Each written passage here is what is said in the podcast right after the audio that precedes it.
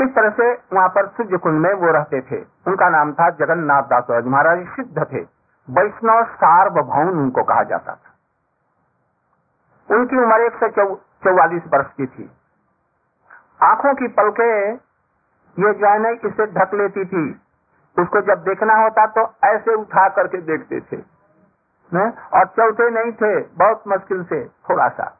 उनको टोकरी में रख करके उनके शिष्य जहीं कहीं ले जाना होता, जाते थे। जब कृष्ण का कीर्तन होता, मृदंग का जबकि ताप से थे जब बजता, एकदम पाँच छह फुट ऊपर में उछल जाते और कीर्तन करते। हम्म? इस तरह से कभी कभी बेहोश हो जाते कभी कुछ कभी कुछ और बड़े भारी विद्वान से उसमें ब्रजमंडल में गौर मंडल में और जगन्नाथ का क्षेत्र मंडल में सबके एक छत्र वैष्णव से माने हुए थे। उनके पास में गए। उन्होंने कहा, जी भाई, उनसे कहा जैसे मैं आपसे प्रार्थना करता हूँ, आजकल मायापुर मियापुर बन गया है। मुसलमानों ने वहाँ पर दखल करके उसको मियापुर कहते हैं। तभी तुलसी बन को हटा नहीं सके। और मैंने रात में ये दिख देखी ये सब देखी। इसलिए आप सिद्ध महात्मा है, आपको सभी मानते हैं, इसलिए आप चल करके वहाँ और उस स्थान को प्रकाश कीजिए। उस समय उनके कुछ शिष्य थे। भक्ति विनोद ठाकुर के पास में आए। बोले जी आप तो डिस्ट्रिक्ट मजिस्ट्रेट जज थे, केसों का निपटारा करते थे, हमारा ये केस है। तो ये तुम्हारा केस क्या? तो हमारा केस हम अपने गुरु जी के साथ में हमारा केस है। केस यह है कि हम लोग हर संसार छोड़ करके आए हैं भजन करने के राधा कृष्ण की लीलाओं का हम स्मरण करेंगे और हरि नाम करेंगे दिन रात। और ये बाबा जी महाराज गुरु जी हमारे हैं ये कहते हैं कि बैगन का पेड़ लगाओ, तुलसी का पेड़ पौधा लगाओ, फल फुलहरी लगाओ, सब्ज़ियाँ लगाओ, और उसे कृष्ण का भोग होगा। कहीं तुम लोग नाम करेगा, नाम नहीं होगा। बताइए तो हम लोग घर छोड़ करके ये खेती बाड़ी करने आए थे और इसमें लगा रहे हैं। से विनोद ठाकुर जी ने कहा, वो जो कहते हैं, ठीक है। अभी तुम माला करेगा, हरे कृष्ण हरे कृष्ण, हमारा बेटा कैसा है घर पर? हरे कृष्ण हरे कृष्ण हमारी स्त्री हमारे बिना बड़ी बड़ी दुखी हो। हरे कृष्ण हरे कृष्ण और इधर में मन गया कहा संसार के कामों में भोगों में आसक्त हो गया। इसे तुम्हारा मन स्थिर नहीं हो, हो रहा इसलिए तुम भजन नहीं कर सकता। इसलिए ऐसा सुकृति करो जो प्रभु के लिए कृष्ण के लिए तुम कुछ काम करो सेवा। तुम यदि मन ही मन में चिंतन करेगा तो तुमको या तो वो संसार की बातें आएँगी या सो जाएगा। ये भजन भजन नहीं है। इसलिए ऐसे काम करो जिसमें तुम्हारी नींद न आए आलस्य न हो, और भगवान की कुछ सेवा सुकृति भी हो जाए।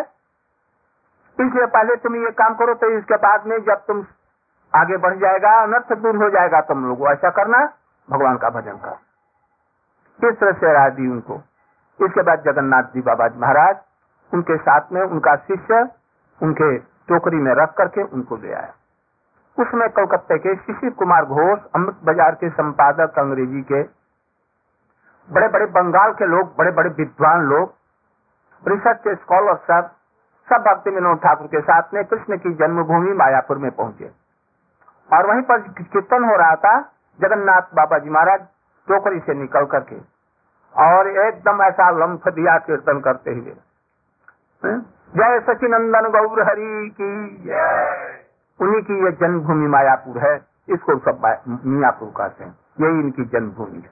यही पर सचिव देवी के गर्भ से एक नीम के पीड़ के नीचे ये चैतन्य महाप्रभु हुए और यही से विश्व में सर्वत्र उन्होंने कृष्ण नाम का प्रचार किया जो विश्व में सर्वत्र हो रहा है। कृष्ण नाम से बढ़ करके और कोई चीज़ नहीं है। हरे कृष्ण महामंत्र है। हरे राम से मत करो, हरे कृष्ण से करो। इससे जो कुछ भी इच्छा होगी वह संपूर्ण रूप से निश्चित रूप में पूर्ण हो जाएगी। हम्म? कभी काल में मूर्ति पूजा, विग्रह पूजा, सेवा, मंदिर, ये सब संभव नहीं है। जो करते हैं वो ठीक नहीं। कुछ लोग यज्ञ करते हैं वो भी ठीक नहीं। अरे शुद्ध घी तो नहीं मिलता। यज्ञ कहाँ से करेगा? कोई ऐसा ब्राह्मण नहीं मिलेगा निर्लोभी विद्वान जो ठीक उच्चारण के साथ में उसको कर सके। इस तरह से किसी का चित्त शुद्ध नहीं है, वो अर्चन क्या करेगा? अर्चन के लिए भी तो चीज़ें ज़रूरत होती है। कलिकाल में ये सब नहीं अभी मुसलमान आएँगे हिंदू भी मुसलमान हो रहे ईसाई बौद्ध आज बन रहे हैं, बड़े गर्व के साथ में। अभी हमारा कोई यहाँ पर सेंटर में कोई मिनिस्टर है, उसका नाम मुझे नहीं याद है। कोई उत्तर प्रदेश के केसरी या कौन? सीताराम केसरी। उनके बाप ने ऐसा क्यों नाम रख दिया? वो कहते हैं यदि हिंदू धर्म अच्छा नहीं लगता है तो तुम बौद्ध बन जा। ईसाई बन जा, इसमें क्या फ़र्क पड़ता है? धर्म कर्म तो कुछ है नहीं, वो इन चीज़ों को नहीं समझते हैं। उसको सभी को कहते हैं, जैसे खाओ, पियो गाय भैंस जैसा, सुअर जैसा तुम रमो। और दूसरा कोई काम, आत्मा की अनुभूति तो है नहीं, भगवत अनुभूति नहीं है, आँखें तो अंधे हैं, कैसे इन चीज़ों को समझेंगे? इसलिए भक्ति मनोहर ठाकुर के साथ में जगन्नाथ बाबा जी आकर के वहाँ पर खूब ज़ोर से नृत्य करने लगे। उसमें ऐसा मालूम होता था कि ये पंद्रह बारह बीस वर्ष के ये नवजुवक है। उस समय बंगाल में एक तब चैतन्य महाप्रभु जी की भूमि निर्दिष्ट हुई कि ये गंगा के पूर्व किनारे पर ये कृष्ण महाप्रभु की जन्मभूमि है। अब वहाँ पर तो विशाल विशाल संबंध बन रहे हैं। उन्होंने एक और काम किया। पहले लोग हरिनाम को धीरे धीरे मनी मन करते थे। उन्होंने कहा कि हरिनाम को जितने ज़ोर से उच्चारण किया जाएगा, तुम्हारा चित्त एकदम समाविष्ट होगा।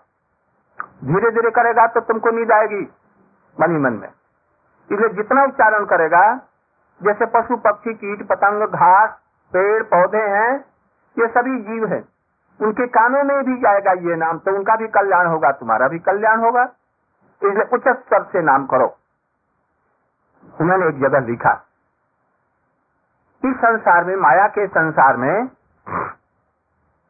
यदि कोई व्यक्ति कोई संत एक जीव को जो भगवान का विमुख है उसकी चित्त वृत्ति को भगवान की भक्ति के तरफ़ में लगा दिया जाए वो कृष्ण सेवा की उसकी वासना हृदय में जम जाए इससे बढ़कर के कोई उपकार नहीं है। कोटि कोटि अस्पताल बनाने की अपेक्षा कोटि कोटि स्कूल कॉलेज करने की अपेक्षा कोटि कोटि रुपयों का दान करने की अपेक्षा हम्म, एक कृष्ण नाम अधिक श्रेष्ठ है। उसकी चित्त वृत्ति को भगवान की तरफ़ में मोड़ दो। अपने आप जगत की सारी समस्याएँ उसके लिए सुलझ जाएगी। और इसके बिना तुम लाख चेष्टा करो तरह तरह की समस्या आएँगी। तुम जीवन में दुखी रहेगा। इसलिए एक जीव को भी यदि भगवान की तरफ़ में मोड़ दो, उसका कल्याण हो जाएगा। तब उसमें व्यविचार नहीं रहेगा, पाप नहीं रहेगा, झूठ नहीं बोलेगा, जीव हिंसा नहीं करेगा। यहाँ तक कि चाय, अफीम, गांजा, भाँग, जो जो भक्ति के विरोधी हैं, हमारे जीवन का विरोधी है, अपने आप छूट जाएगा। उसके लिए प्रयत्न नहीं करना पड़ता। आदमी बिगड़ता है क्यों? इन्हीं चीज़ों के लिए। एक आदमी, भला आदमी है, दारू पीने लगा, उसका सर्वनाश परिवार का हो जाता है। गंदी गंदी बातें उसके हृदय में आती हैं। कुछ तो ऐसे हैं आजकल क्या वो,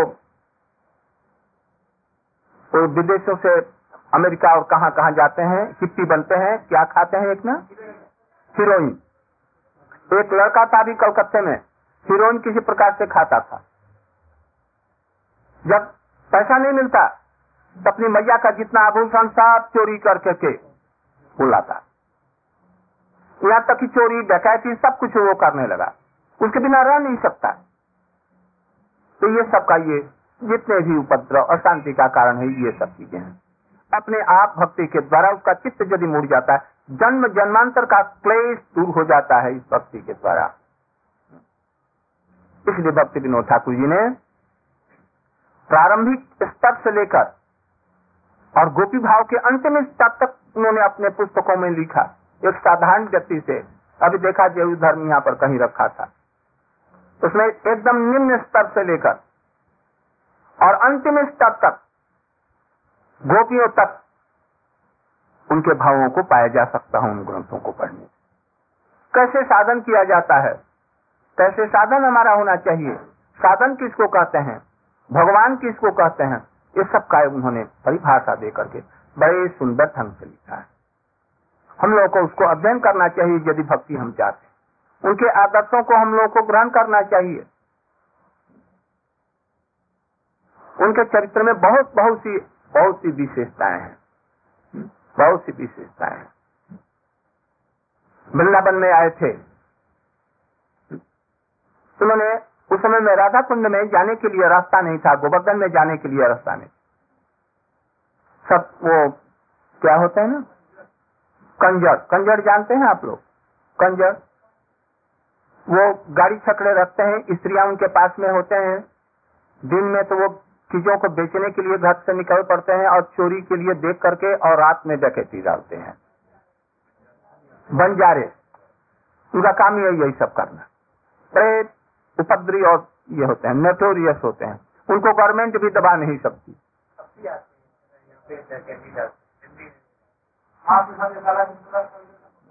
तो इस तरह से वहाँ उनके डर के मारे कोई अच्छा आदमी नहीं जाता था राधा कुंड श्याम कुंड गिरिराज, गोवर्धन। जब ये आए थे जगन्नाथ दास जी ने कहा, अरे, आप तो गवर्नमेंट के आदमी हैं। कुछ यहाँ पर व्यवस्था तो करो जो लोग अच्छे अच्छे साधक लोग गोवर्धन में रह सकें, गोवर्धन में पूजा कर सकें, परिक्रमा कर सकें। तब वहाँ के सिटी मजिस्ट्रेट डिस्ट्रिक्ट मजिस्ट्रेट से मिल करके और उनको का सुन करके ऐसी सारी व्यवस्था करेगी, धीरे धीरे धीरे धीरे।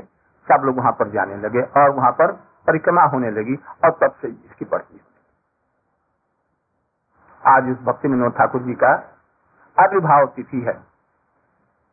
आज वो हम पर कृपा करें सब लोगों पर जिससे कि हम लोगों को शुद्धा भक्ति हो। ये समझे कि हम जन्मांतर से कृष्ण के दास, दासी हैं। अभी जो स्त्री पुरुष हम लोग देख रहे हैं, ये हमारा स्वरूप नहीं है। हो सकता है इसके पहले कितने बार पुरुष बने हो, स्त्रियाँ। और पुरुष लोग बने हो, स्त्री बने हो। कोई गाय, बैल, घोड़ा, सुअर, गधे, मछली, कभी देवता, कभी गंधर्व, कभी कुछ बने हो। अनंत काल से हम लोग घूम रहे हैं इसमें। यदि इस जीवन में, यदि हम लोगों ने भगवान को नहीं पाया तो ये जीवन वृथा चला जाएगा। इसीलिए हमारा जन्म हुआ है। भगवान ने कुछ बुद्धि दी है, इसलिए बुद्धि से विवेचन करना चाहिए। सब जगहों में कुछ गड़बड़ी हो सकती है, किंतु गीता भागवत में गड़बड़ी नहीं होगी, वेदों में गड़बड़ी नहीं होती। इसलिए उसके अनुसार में जीवन चलाने की चेष्टा करनी चाहिए। गीता में लिखा मत तरतरम किंचित न अस्ति धनंजय। हे धनंजय मुझसे बढ़ करके कोई भी तत्व नहीं है। इस गीता की सरल सी बात को हम लोग समझ नहीं पाते। देवता देवता इत्यादि जो है, ये धन संपत्ति कुछ दे देंगे, किंतु विचार नहीं करेंगे इससे इसका काश सर्वनाश होगा या क्या होगा, ये नहीं बतला किंतु कृष्ण में ऐसी बात नहीं। इन चीज़ों को नहीं देते, इन चीज़ों की वास्तवों को दूर कर देते हैं। इसलिए गीता में कहा सर्वधर्मान परित्यज्य माम एकम शरणम ब्रज अहम ताम सर्व पापेभ्यो मोक्ष इच्छामी माशुच यदि कल्याण चाहते हो, कृष्ण कह रहे हैं, ये सोने के थाल में अमृत पुरुष रहे हैं, कृष्ण, किंतु लोग ग्रहण नहीं करते। गीता पढ़ते हैं खूब, किंतु उसके उपदेशों को नहीं मानते। हम लोग गीता पढ़े उपदेशों को भी मान करके चलेंगे। सब धर्मान प्रत्यज सब धर्मों का प्रत्याग कर हमारे शरण में आ जाओ। यदि इसे कुछ पाप भी लगता है, दोष भी लगता है तो इन सब दोषों को, पापों को मैं दूर भूत कर दूँगा। आश्वासन देते हैं कितना? माम एव जे प्रपद्यंते मायाम एताम तरंतिते जो लोग हमारा आश्रय ग्रहण करते हैं, माया ये दूर हो जाती है। माया किसको कहते हैं? माँ, या। माँ मने नहीं, जा मने जो। जो नहीं है, उसको हमने वही समझ रखा है। पहले जन्म में हमारा कोई शत्रु था, किंतु इस जन्म में हमारा बाप हो गया। और जो मित्र था, वो बन गया शत्रु। कर्मों के फेर से। कोई लड़का पहले जन्म था, वो स्त्री बन करके हमारी आ गई। अब ये संबंध नित्य नहीं है, इस चीज़ को समझना चाहिए। कर्मों के फेर से ये चीज़ें मिली ही हैं। न हम पुरुष हैं, न स्त्री हैं।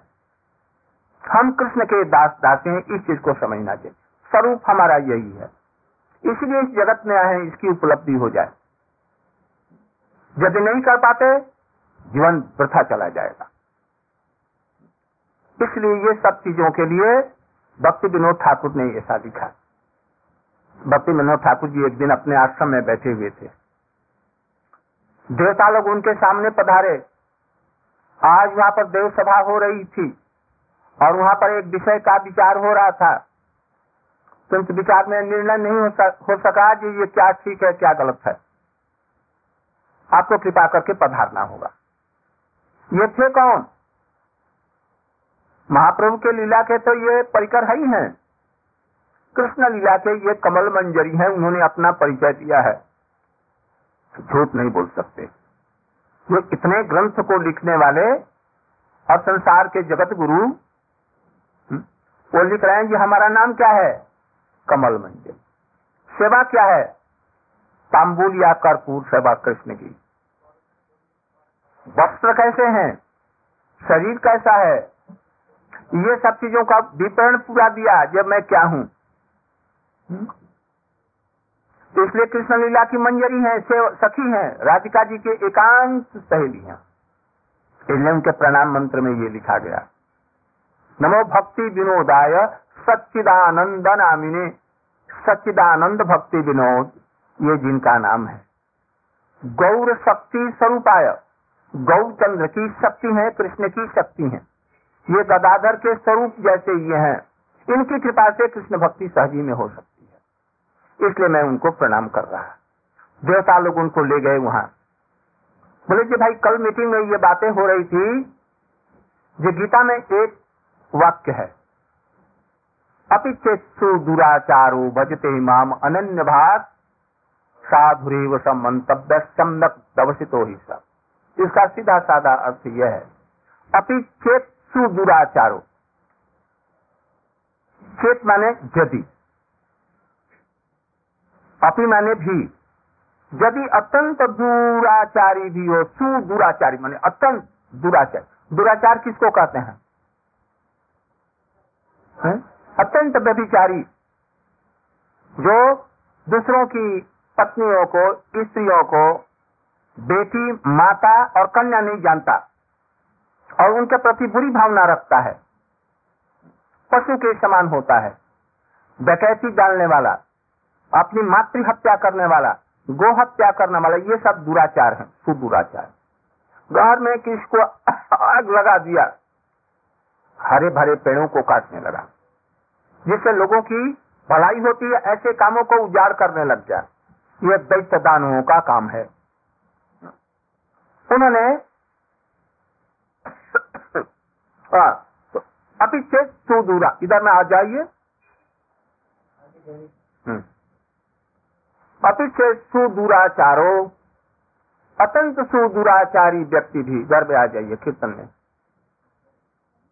दुराचारी व्यक्ति हो, भजते माम अनन्य भाग। यदि हमारा अनन्य भजन करता है, यदि दुराचारी व्यक्ति कभी भी अनन्य रूप से भगवान का भजन ही नहीं करता तो अनन्य की बात कर। अनन्य किसको कहते हैं? मुझे माने कृष्ण कह रहे हैं। मेरा अनन्य भजन करता है। अनन्य भजन माने क्या? कृष्ण के अतिरिक्त और किसी का नहीं। सब हमारे लिए प्रणाम है मैं सबको प्रणाम करता हूँ। किंतु भजन करूँगा किसका? केवल राधा कृष्ण का ही भजन करूँगा, और दूसरों का नहीं। और का अनादर करते हो? अनादर कहाँ हुआ? भजन नहीं करना अनादर नहीं है। मैं उसकी निंदा करूँ, उसको गाली दूँ उसके विरुद्ध यदि कहूँ तो, तो ये अनादर हुआ। मैं कृष्ण का आनंद उनको कृष्ण का किसी को जो अवतार है उनको अवतार समझता हूँ। हम्म? इसलिए किसी को देवता लोगों को सम्मान देता हूँ कि ये भगवान के ये कार्य करता है उनमें भगवान की शक्ति काम कर रही है। इसलिए कुछ कुछ तक वो देते हैं। इसलिए जीव मात्र को स्थिति से लेकर के ब्रह्मा तक सबको मैं प्रणाम करता हूँ। बस वैष्णव लोग ऐसे होते हैं। किंतु यदि सुदुराचारी, अत्यंत दुराचारी हो तो भी भजते आम अनन्य बात। यदि मेरा अनन्य भाव से भजन करते हैं, हमारे अतिरिक्त और किसी का नहीं, और हमारे प्रसन्नता के अतिरिक्त अपनी प्रसन्नता के लिए नहीं, तब अनन्यता हुई अनन्यता में दो बात है। खूब जरा अच्छी तरह से समझो। एक कृष्ण के अतिरिक्त और दूसरे का नहीं। दूसरी बात क्या है? कृष्ण की प्रीति के लिए ही, अपनी प्रीति के लिए, दूसरों की प्रीति के लिए नहीं, कृष्ण प्रसन्न हो, बस एक गोपी गोपीहंस की चरम उदाहरण है। इससे बढ़कर के कोई उदाहरण नहीं ब्रजवासी लोग इसके उदाहरण है। इसलिए ऐसा अनन्य हो। किंतु ऐसा अनन्य भजन करने वाला, यदि अति तेज सुदुराचार अत्यंत दुराचारी है तो अपिचो सुविचार भजते मानन्य बात साधु रे व उसको साधु ही समझो। कौन कह रहा है? कृष्ण स्वयं कह रहे हैं। किसको कह रहे हैं? उसको साधु मानो। यदि नहीं मानता तो क्या होगा? तुम्हारा बड़ा भारी अपराध हो जाएगा। साधु रे मंतव्य। सम्यक व्यवस्थित। उसने सम्यक व्यवसाय को आरंभ किया है। व्यवसाय माने क्या? यहाँ पर भक्ति व्यवसाय है। कोई कर्म का बिज़नेस कर रहे हैं, कोई मशीनों का बिज़नेस कोई कुछ का, कोई कुछ का। यहाँ पर बिज़नेस हुआ क्या, व्यवसाय क्या? ये कृष्ण भक्ति का व्यवसाय जो विशेष रूप से व्यवसाय। उसमें अवस्थित होकर के ये कर रहे हैं। उसको साधु समझो। कह क्यों? क्षिप्रम भवती धर्मात्मा। सत्थंती निगछति कौनते जाना ही न में भक्ता प्रणश्यति। अब वहाँ पर कहते हैं पति जाना ही अर्जुन कहते तुम प्रतिज्ञा करो जो हमारे भक्तों का विनाश नहीं होता। क्यों? आप ही क्यों नहीं प्रतिज्ञा करते हैं हमारे भक्तों का विनाश नहीं हो, मैं उनकी रक्षा नहीं, मेरी बात कभी टल जाती है। भीषम ने आकर के हमारी बात को बदल दिया। बीच बीच में हमारी बातें रह जाती हैं। भक्त लोगों की बातें माननी पड़ती इसलिए हमारे भक्त यदि कह देंगे तो मैं उस बात को से तल से मल नहीं हो सकता। इसलिए यह बात परम रूप में सत्य है। श्रोता लोग कह रहे हैं कि भगवान का भजन करने वाला दुराचारी हो ही होता है। दुराचारी लोग भी भगवान का भजन करते हैं और उनको भक्त माना जाए कि नहीं?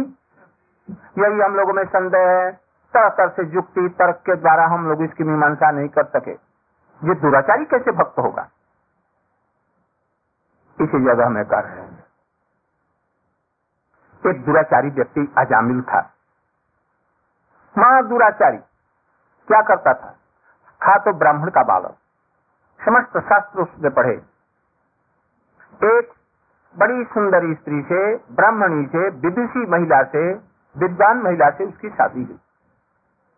माता पिता की सेवा करता। यज्ञ में उनके यज्ञ के लिए लकड़ी लाता।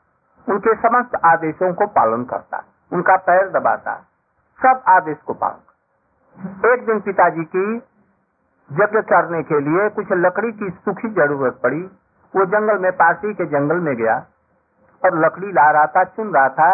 इतने में उसने देखा, एक कोई नीच जाति का व्यक्ति, एक कोई स्त्री थी पुंचली पुंचली बने क्या? बेस्या जैसी। वो उसके साथ में दारू पी रहा और गंदी हरकतें उसके साथ में कर रहा। देखते ही उसका मन उसके आप से निकल गया। वहाँ से चला आया। किंतु उस दृश्य को अपने हृदय में लेता आया। बहुत भूलने की चेष्टा की। मैं ब्राह्मण का बालक, शास्त्रों का अध्ययन किया है, यह बहुत गंदी बात है, किंतु हृदय से नहीं निकाल सका। जितना ही इसको निकालने की चेष्टा करता उतनी बात उसके अंदर में जमती चली जाती घर जब आया, रहा नहीं गया, घर के चीज़ों को चोरी लेकर करके और फिर वो उसी बेस्या के पास पहुँचा।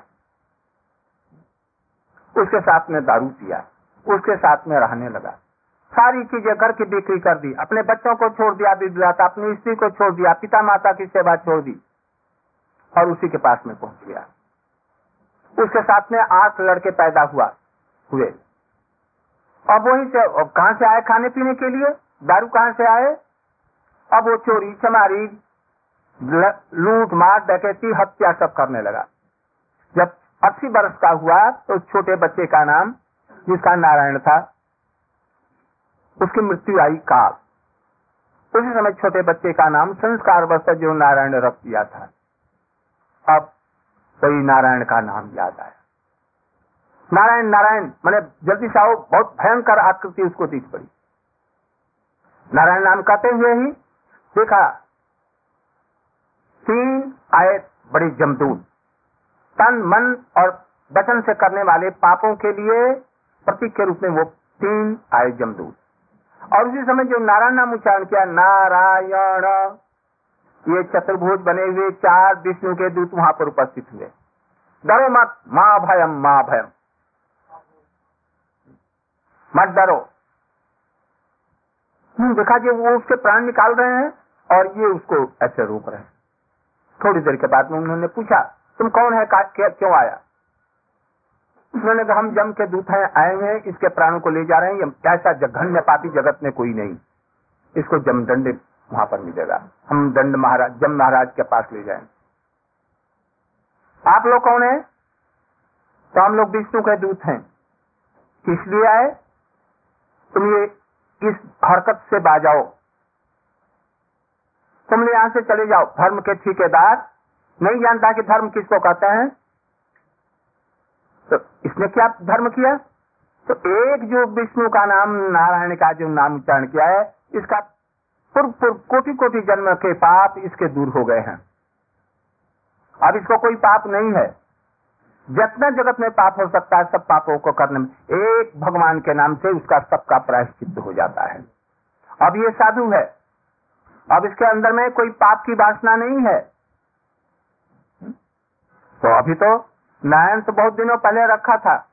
किंतु अभी तक तो जो पाप कर रहा था, उसका पाप ऐसे है जैसे कोई साइकिल या मोटर चलाया, कार, और कार के बंद कर देने पर भी वो बहुत दूर तक चली जाती है।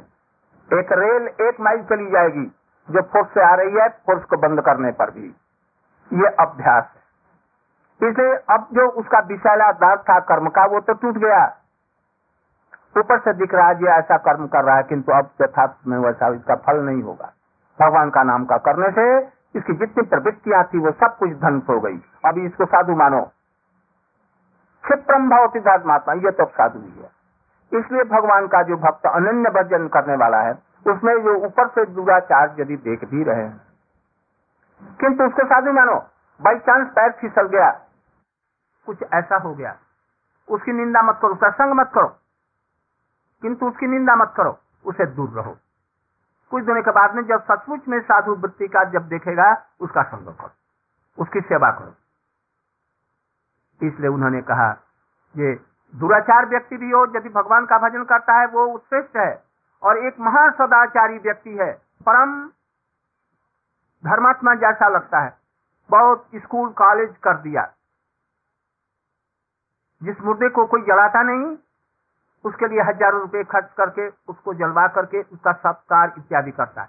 जिस लड़की की शादी नहीं गरीब हो, उनकी शादी भी करा देता है। जिस बच्चे को शिक्षा नहीं होती, उसको शिक्षा को भी दिला देता है। ये तो अच्छा दिन व्यक्ति है सत है। किंतु यदि भक्ति नहीं रहते इसके समान जघन्य कोई पापी नहीं। एक गुण के वजह से यदि भगवत भक्ति है सर्वई गुण तत्र समासते एक यदि भगवत भक्ति है, उसमें दुर्गुण भी भक्त वो गुण हो जाएगा।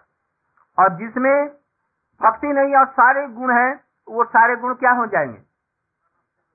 वो सब दुराचार हो जाए। उस गुण का कोई भी मूल्य नहीं। जरासंध बहुत धर्मात्मा था। ब्राह्मण का आदर करता था। किंतु पांडवों का द्रोह करता था, इसलिए उसकी दुर्दशा हुई। कर्ण कैसा था? दानी। अपना कवच कुंडल जो उसके साथ में जन्मा था उसको दे दिया। जो देना असंभव था। इंद्र गए देखा जैसे कर्ण तो इसे मारेगा अर्जुन को इसलिए इसका जो कवल और कवच और कुंडल है ले लिया जाए। जाकर के उनसे दान मांगा उन्होंने दे दिया। काट करके निकाल लिए। हार में गुथा हुआ था उनका कवच। उसको निकाला और उनको दे दिया। जब जाने लगे तो उनका रथ वहीं पर रुक गया। चले नहीं। कहा मैंने पाप किया इंद्र। उन्होंने कहा कि महाराज कर्ण आप हमसे कुछ दान ले दीजिए। मैं ऐसे छोड़ करके ऐसे नहीं करता हाथ नहीं पसारता कभी। मैं कभी भी दान तुमसे नहीं। कहिए तो, तो हमारा तो सर्वनाश हो जाएगा। मैं इंद्रलोक पर नहीं पहुँच पाऊँगा। मैं आपसे भिक्षा माँगता हूँ। क्या आप हमसे कुछ दान मांगिए अच्छा ठीक है अच्छा। तो एक बात करो अपना वज्र हमको दे दो। अच्छा ये वज्र लेगा तो, तो उसी दिन मारेगा एक बार चलाएगा और दिन मर जाएगा।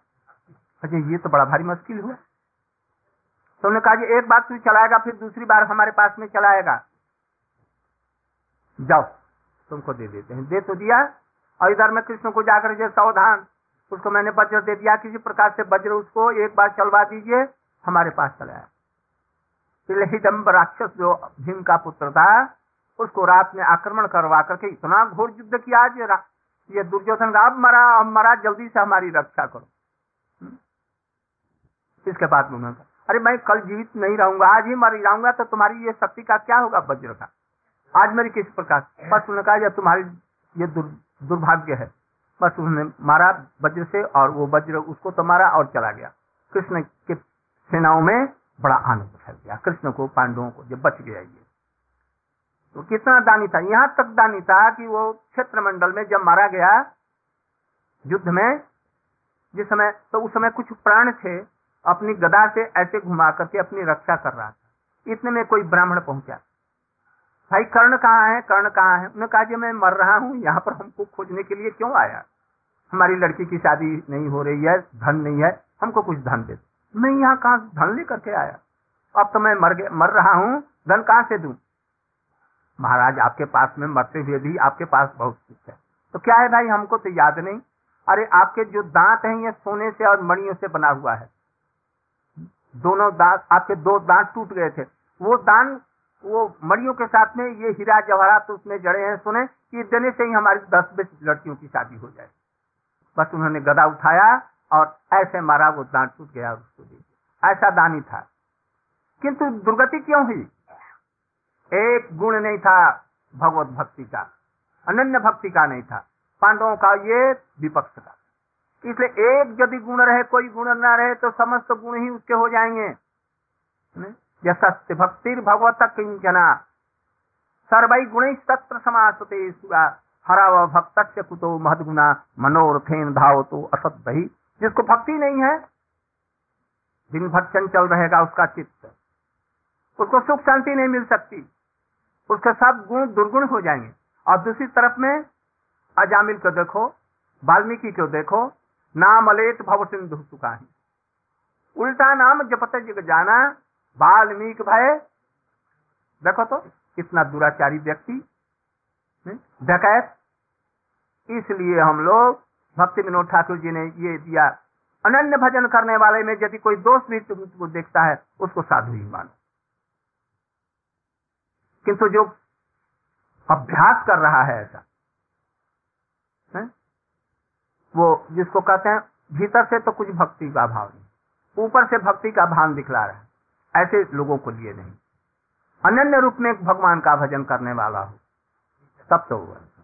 इसलिए इन सबको विचार करके कृष्ण भक्ति को हृदय में स्थान दे। अनन्य रूप में अकेले कृष्ण का, न अन्न, न अन्य वासना गीता यदि सत्य है, भागवत यदि सत्य है, वेद सत्य है तो कृष्ण परम पुरुष है। वो स्वयं भगवान। ब्रज की भक्ति सर्वोत्तम है, इसको समझिए। अपरज की भक्तियों में गोपियों की भक्ति सर्वोत्तम है, इसे बढ़कर के और कोई भक्ति नहीं हो इसलिए गोपियों के भावों के अनुसार में हम कृष्ण की सेवा की एक वासना बनाए। यही भक्ति विनोद ठाकुर की अंतिम शिक्षा है। आज यहीं पर हम वक्तव्य समाप्त करते हैं।